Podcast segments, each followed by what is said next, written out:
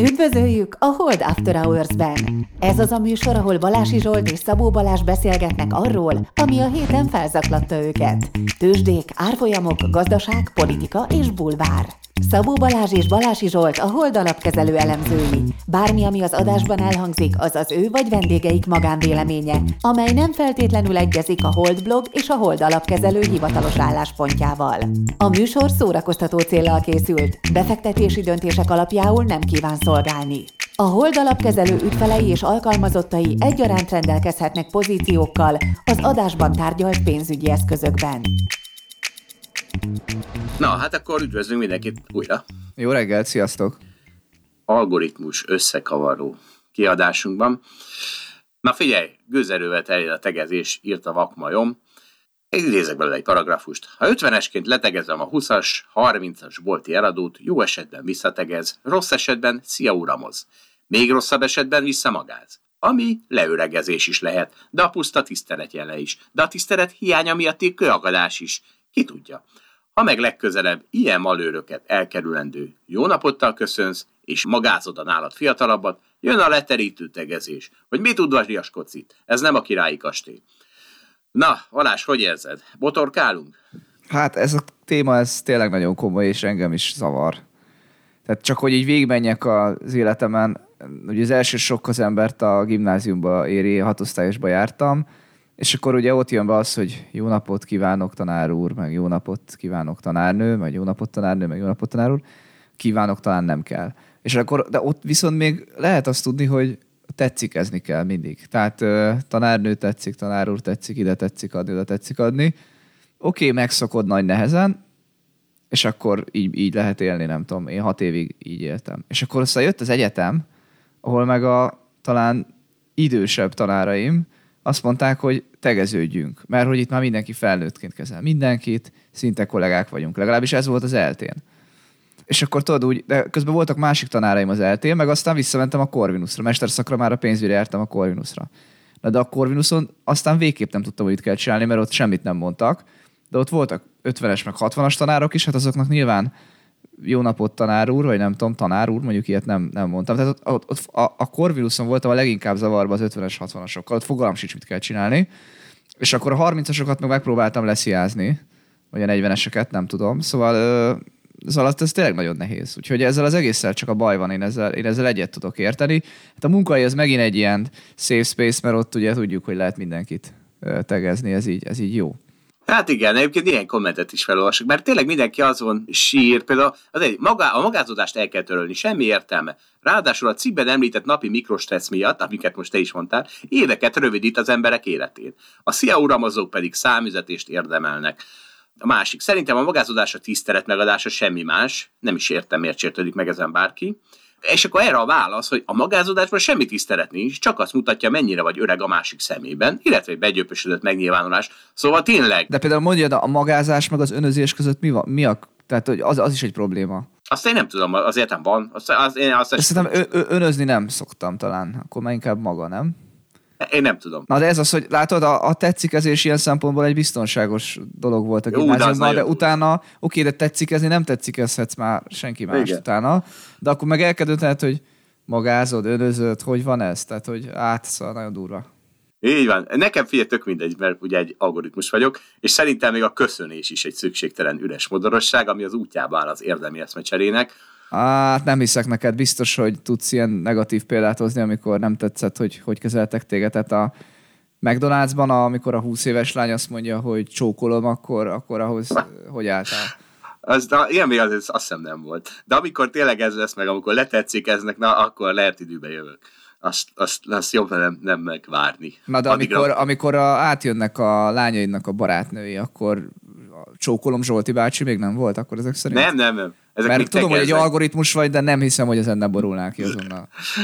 Volt már olyan emlékszem, hogy szarul érzi magát az ember, de, hát, de hát, és tényleg csak azért, mert ó, basszus, de megöregettem, hogy ezek itt már magáznak, meg tehát csókolom, az talán még nem, nem remélem még nem volt.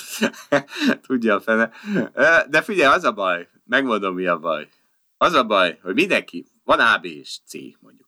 A azt akarja, hogy B úgy viselkedjen, hogy A akarja. B azt akarja, hogy A úgy viselkedjen, ahogy B akarja. És a legrosszabb a PC, a C, mert C meg azt akarja, hogy A úgy viselkedjen, ahogy C hiszi, hogy B akarja.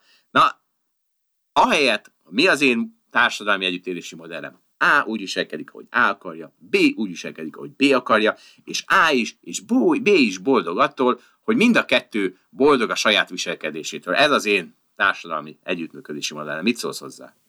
Hát nekem tetszik, de még sok víznek le kell folyni a Dunán.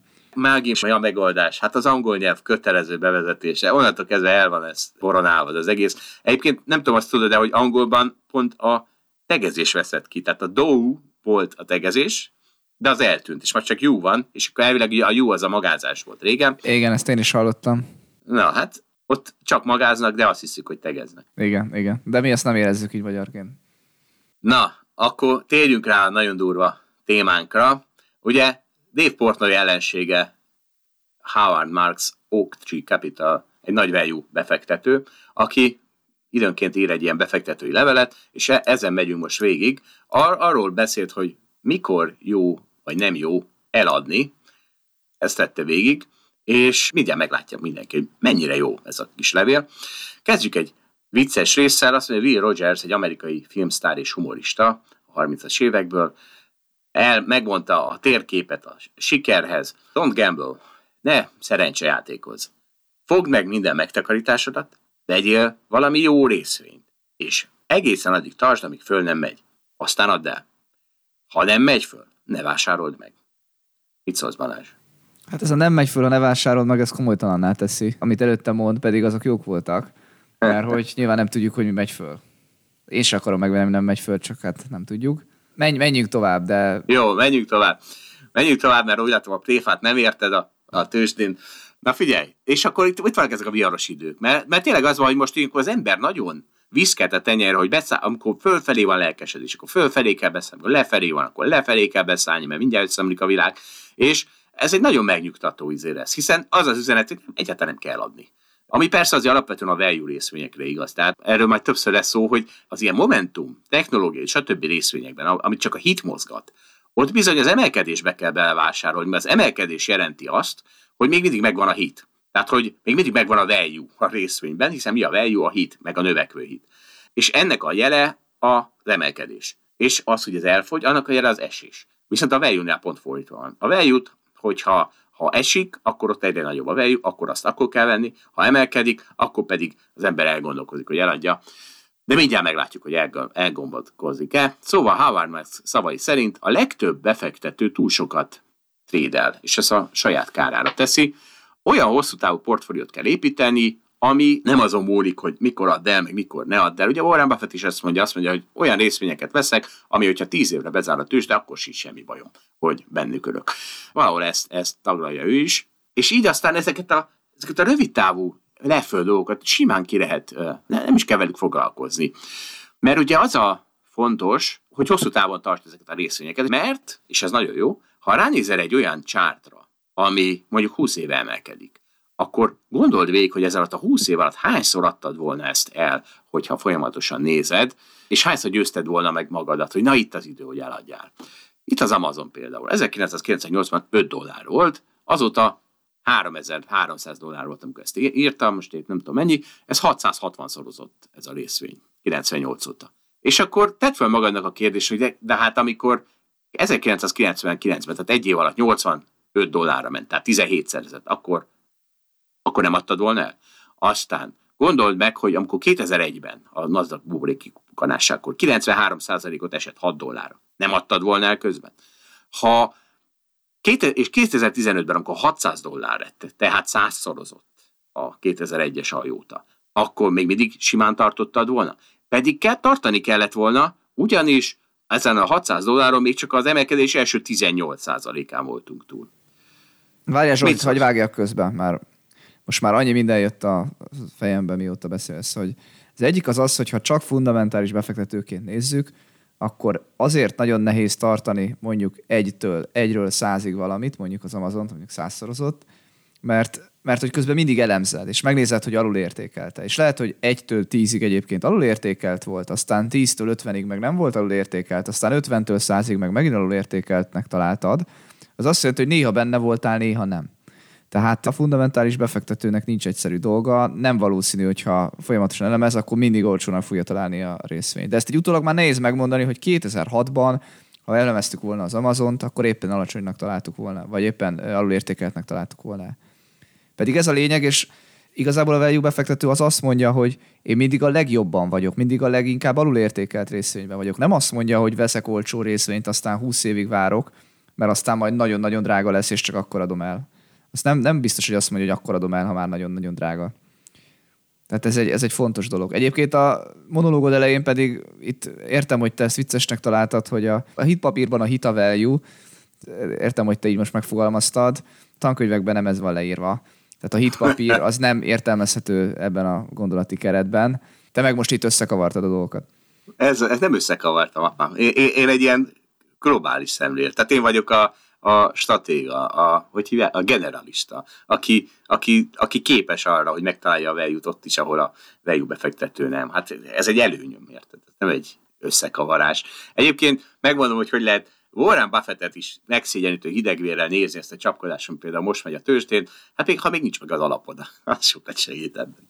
Igen, egyébként Na. hagyj vissza a másikra, hogy amit mondtam, nekem is volt ilyenem, hogy mondjuk száz egységen vettem valamit, aztán 200-ig tartottam, aztán ideig nem, és még megint visszavettem, mert akkor találtam újra alulértékeltnek. Tehát ez egy, ez egy, ez egy reális dolog. Ilyen, ilyen van.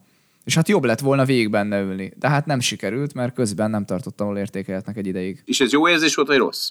Visszavenni nagyon nem könnyű de próbáltam. Itt most pont tudtam, nem tudom, az érzelmektől elvonatkoztatni, és nem volt emiatt olyan rossz érzés. Hát az a rossz érzés, amikor visszaveszed, nem? Tehát, hogy a 100-ról nyertél 200-ig, 200-ról felment 300-ig, és te 300-on újra venni akarsz. És akkor, de hát, ó, de hát hol voltam 200 és 300 között? Most 300-on vegyek? Hát, na, ez, az egy kicsit nehéz azért, de itt pont ki tudtam zárni. Attól is függ, hogy mennyire ismeri az ember a vállalatot. Ha nagyon jól ismeri, meg nagyon érti, hogy mi van, akkor könnyebben megbirkózik ezekkel az érzelmekkel. Igen, az MPCC is ilyen, ugye? Igen, ugye? igen, az is, az is egy ilyen, igen, igen. Azt most megint olcsónak találjuk. Jól, jól sejtem? Mm, hát most ezt nem akarok napról napra mondani, mert ott az MPCC-ben az van, hogy nagyon szűk sávban mozog most már az értékeltség, mert az értéknek a nagyon nagy részén a következő néhány évből, ugyanis most vannak nagyon magas díjak, a hajók meg előbb-utóbb majd mennek a bontóba később, és most meg már is vannak fixálva a következő évre nagyon magas díjak. Tehát most itt nem akarom mondani, hogy 26-on olcsó, 32 meg már nem, mert, mert ott ilyen nüanszok vannak, és azt most nem akar, tehát nehéz ezt követni így kívülről. Jó van. Na figyelj, megyünk tovább Howard Marks levelében. Azt mondja, hogy két okból adnak el emberek befektetéseket, vagy azért, mert fölmentek, vagy azért, mert lementek. Mind a kettő ügyesség, mondja ő. És ő is az érzelmeket okolja. Tehát amikor valaki azért ad el valamit, mert például emelkedett, és milyen szar lesz, hogyha eltűnik az a profit, milyen hülyén fog kinézni, milyen ciki lesz, na hát ez, ez mondja, hát ez a legrosszabb, amit lehet csinálni, és semmi értelme valamit azért adni, mert fölment, és ennél már csak az a rosszabb, hogyha azért adsz valamit, ami lement. És akkor az, az előbb, amit elmondtam, az, tehát ez a value részvényre igaz. Tehát akkor, egy value részvényt akkor eladni, mert lement, az tényleg hülyeség, akkor elvileg többet kell vásárolni. De ennek ellenére sokan csinálják, és Ugye, ahogy vannak buborékok fölfelé, hát lefelé is vannak buborékok, és ezek a crashes, és ezek pont azok az emberek, akik attól kezdenek el eladogatni részvényeket, mert estek. És ebből lesz a crash, de ugye ezt mindig el fogom ez mindig a value-ra igaz. Tehát a value-ban van egy olyan érték, ami egyre nagyobb lesz, ahogy esik. A tech részvényre ez nem igaz. Vagyis a hit részvényre mondjuk így, arra nem igaz. És azt mondja, hogy rengeteg anekdotikus példa van arra, hogy milyen rosszul csinálják ezt. Még a profi befektetők is, hiszen az average mutual fund, tehát az aktívan kezelt alap, az rosszabbul teljesít, mint egy ETF, vagy mint egy passzív alap. És miért? Biztos, hogy azért van, mert ezek az emberek akkor adnak el, amikor esett a részvény, és akkor vesznek, amikor emelkedett, különben másképp nem lenne, és azt mondja, hogy nem azért teljesítettek jobban a passzív alapok, mert olyan jók lennének a passzív alapok, hanem mert olyan szarok voltak az aktív alapok. És ez tök jó, ez a mi narratívánkat megerősíti, mert akkor az azt jelenti, hogyha viszont jó aktív alapkezelő vagy, akkor nem kell félned a passzív alapoktól. Mit szólsz hozzá? Hát szerintem itt elég konkrét oka van annak, hogy a passzív alapok miért teljesítettek jól. A fang részvények nagyon erősen vannak emögött. És az szerintem is igaz, hogy az alapkezelők nagyon nehezen tartanak sokáig ugyanazt, főleg, hogyha, amit mondtam, hogy az megtörténik, hogy elkezdi őket beértékelni. És a Fangnál is voltak ilyen szituációk, hogy drágának találták ezeket a részvényeket, valamikor eladták, egyrészt nagyon nehéz volt visszamenni, Másrészt az is lehet, hogy valaki konstans drágának tartotta. És most pont az ment föl, tehát hogyha megnézzük ezeket a mutatószámokat, akkor az történt az elmúlt években, hogy ami már magas értékeltségen forgott, az lett még drágább, és az húzta fölfele a piacot. Tehát nem volt mind reversion, amit megszokhattunk. És szerintem az aktív alapkezelők fejében az él, hogy azért valahogy a világban kell lennie min reversionnek. És, és hát egy olyan öt évben, vagy olyan tíz évben, ez történt a 2010-es években általában, ott nagyon nehéz dolga volt az aktív alapkezelőknek ezzel. Szerintem egyébként ez fordulni fog, lehet, hogy már most megfordult, és az S&P-nek a 10%-os esése ezt mutatja, és akkor újra jók lesznek az aktív alapkezelők, szemben a passzív alapokkal. És szerintem a következő tíz évben ennek a fordítottját fogjuk látni, én ezt tippelem. Tehát, hogyha lenne egy ilyen sávos kereskedés, és sávban mozognának a részvények, akkor, akkor a passzív befektetések unalmassá fognak válni, és az aktív alapkezelők meg tudnak majd értéket teremteni. Igen, de nem a 10% esés mutatja ezt, hanem a, abban bízunk, hogy a 10% ennek az előjele, ugye? Tehát, hogy Aha, nem... igen, nem, nem ez mutatja azt, hanem hogy igen. lehet, hogy már elkezdődött, csak nem tudjuk, mert 10%-es, és az még szinte semmi ahhoz képest, ami, ami volt itt az elmúlt 5-10 évben. Igen. És azt mondja, hogy a superior investing, tehát a felsőbbrendű befektetés, az, az arra alapul, hogy mások hibáját kihasználja. Hát igen, tehát itt, itt Farkas, Farkasnak a hedge fund manager, hedge fund managernek a hedge fund managerje, és akkor, akkor van a jó lehetőség, amikor esett, és itt elgondolkoztam azon, hogy megtehetjük-e azt-e, mondjuk egy te mondjuk a, a Hold Expedíció alapban, hogy most volt 2020-ban egy óriási lehetőség, még 2021-ben is, mondjuk kerestél a 100%-ot, és akkor utána négy évig nem csinálsz semmit, hiszen akkor még mindig évi 20% hozamod van. Vajon megteheted-e ezt szerinted? Hát az biztos, hogy a hold alapkezelő menedzsmentje nem fogja azt mondani, hogy nem teheted meg. Hiszen 100% hozam az nagyon jó, és hogyha nem látsz lehetőséget, akkor nem fog senki kényszeríteni arra, hogy én vállalkozzak, menjek bele befektetésekbe. De és a hold alapkezelő befektető is fogják ezt mondani? Tehát rendben, hogy a menedzsment nem mondja ezt, azt mondja, hogy persze ez tök jó, de amikor azt mondják a befektetők, hogy mi az, hogy ez az alap négy év nem csinál semmit, akkor én kiveszem onnan a pénzem, akkor mit csinálsz? Hát igen, na ez nehéz ügy, mert én arról akartam persze beszélni, hogy az alapkezelő fejébe van először is a probléma. Tehát az alapkezelő tud, nem tudja megcsinálni. Tehát az, az ügyfél mit gondol, az már mondhatjuk, hogy másodlagos, mert... Ja, hogy te, mint alapkezelő, tehát hogy te az alapkezelője, nem, igen, nem tudsz igen, a kezedre. Igen. igen. Hát figyelj, szerintem azért az ügyfél is úgy gondolkodik, hogy tehát ha csináltál gyorsan száz százalékot, akkor azért egy ideig ücsörök benne azt gondolva, hogy na, hát ő tényleg csak a jó lehetőségeket csap le. A négy év az tényleg egy kicsit sok. De mondom, szerintem a probléma már az alapkezelő fejében van elsősorban. Nem az ügyfél, meg a cégvezetők fejében, akik majd nyomnak, hanem, hanem az alapkezelő lesz olyan, hogy mindig, mindig látunk egy világot, és mindig keressük a lehetőséget. És, és nem biztos, hogy össze tudjuk hasonlítani olyan könnyen azt, hogy egy éve lehet, jobb lehetőség volt, mint most. Vannak ilyen érzéseink, persze én is tudom, hogy utólag tudjuk, hogy 2020 márciusra jó lehetőség volt, de hát most meg most van, most is keresem a lehetőséget, hát fogok találni befektetést. És az, hogy ezt ne vegyem meg, mert majd lesz jobb lehetőség a jövőben, amitől félsz, mert hát senki nem garantálja, hogy lesz. Tehát azt gondolom, hogy az alapkezelők azért mindig dolgoznak, mindig keresik a lehetőséget, és mivel keresik, fognak is találni. Aki keres, azt talál, mondhatjuk így nagyon egyszerűen. És ez persze nem biztos, hogy jó, mert egyébként teoretikusan igazad van.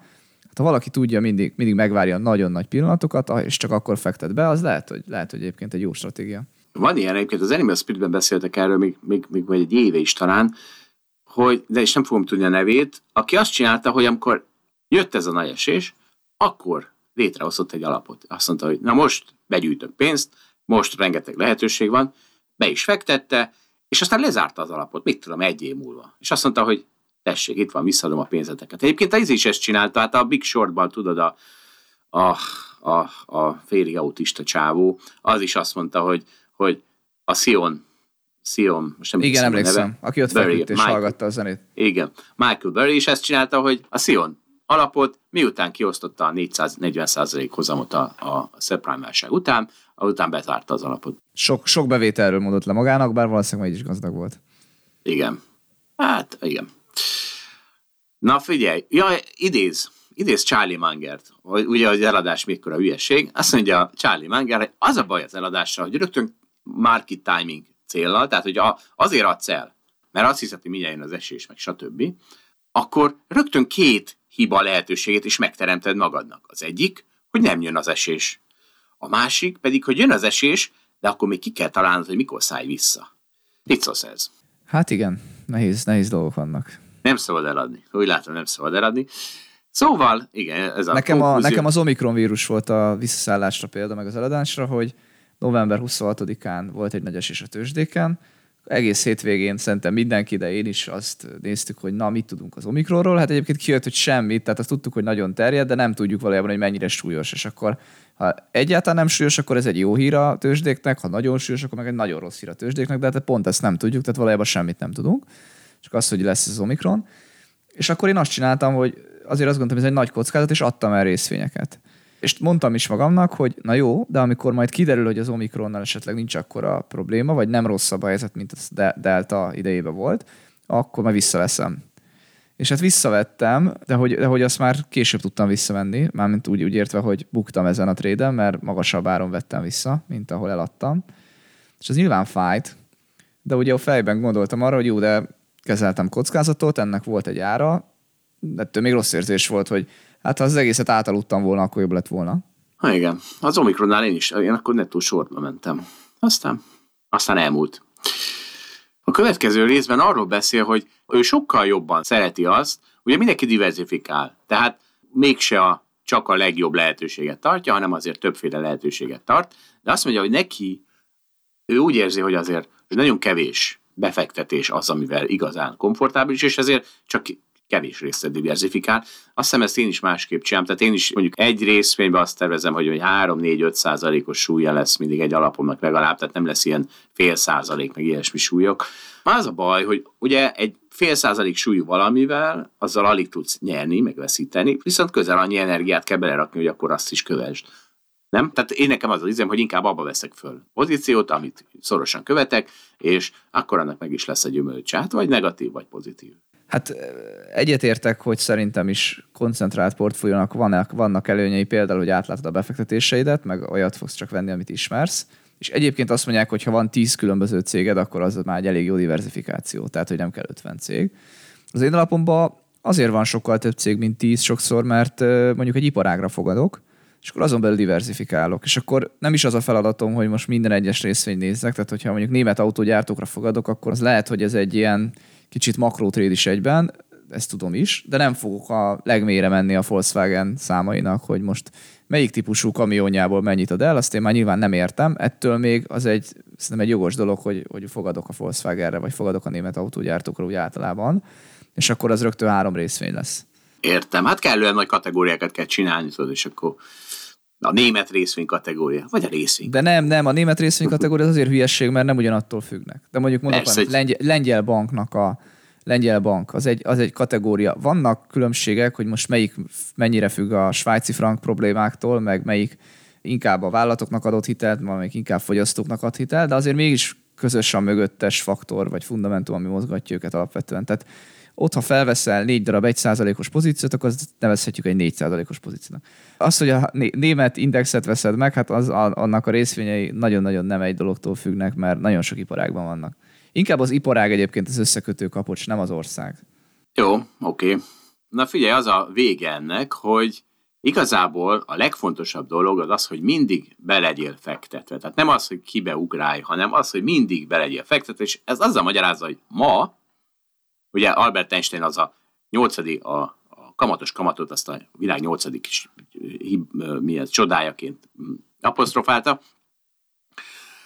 Azt mondja, hogy aki ma felnőtté válik, elkezd dolgozni, és félrerak minden hónapban valamennyit, az a kamatos kamat miatt garantáltan, mire nyugdíjba megy, helyre lesz téve és hát nem hitte volna, hogy kétszer is lehet magányugdíj pénztározni, tehát a magányugdíj pénztár ugye erről szólt, hogy szépen minden hónapban félreraksz, mert a, fél, a minden hónapban félrerakás az azért jó, mert akkor nem az van, hogy egyszerre szállsz be a részvénypiacba, és akkor izgulsz, hogy utána esik vagy emelkedik, hanem folyamatosan szállsz be, és akkor még az se probléma, ha esik, mert hiszen a pénzed nagy részét még csak az esés után fogod belepakolni mindig így lesz, vagy egy pénznek egy jelentős részét. És ez alapján a magányugdíj pénztáraknál jobb befektetés nem volt a világon, jó ki gáncsolva, de ezért mert téged tettünk meg a előző adásban. Te lettél a felelős, úgyhogy Balázs, akkor most megint tarthatod a hátadat, sajnálom. Szóval az az ő üzenet, hogy nem a timing, hanem a vagyonépítés a részvénypiacon. Ez a fontos. Na mi a fontos, Balázs? Hát torzít az elmúlt tíz év, mert annyira csökkentek a hozamok, annyira mentek fel a részvényárak, következő tíz év szerintem nem ilyen lesz. Úgyhogy ez a magányugdíj pénztár passzív befektetés sem fog szerintem általában ennyit hozni talán. Csak ne, ne tíz évet néz. Tehát egy magányugdíj pénztár az 40 év. Nézd meg, milyen 40 év az, és tíz, akkor tíz év államosítottam, tudod. De, Tartom érted, a hátam de... miatt. Ja, jó, oké. De, tehát, hogy általában az, hogyha valaki most keres olyan 40 évet a tőzsdéken, ami szar volt, és akkor kénytelen lesz a nikkeit előhúzni, mert az az egyetlen, ami szar volt 40 éves időtávon. Hát ez így van, így van. De látod, ha nagyon nagy a buborék, akkor még 40 év után is szar lehet. De egyébként még ez nem rossz üzenet. De a Nikkei az tényleg szar. Az akkor szar, várjál, hát most jöttem rá, lehet, hogy most, most gáncsoltam ki a nikkeizőket. Tehát ha a nikkei akkor szar, hogyha akkor szálltál be.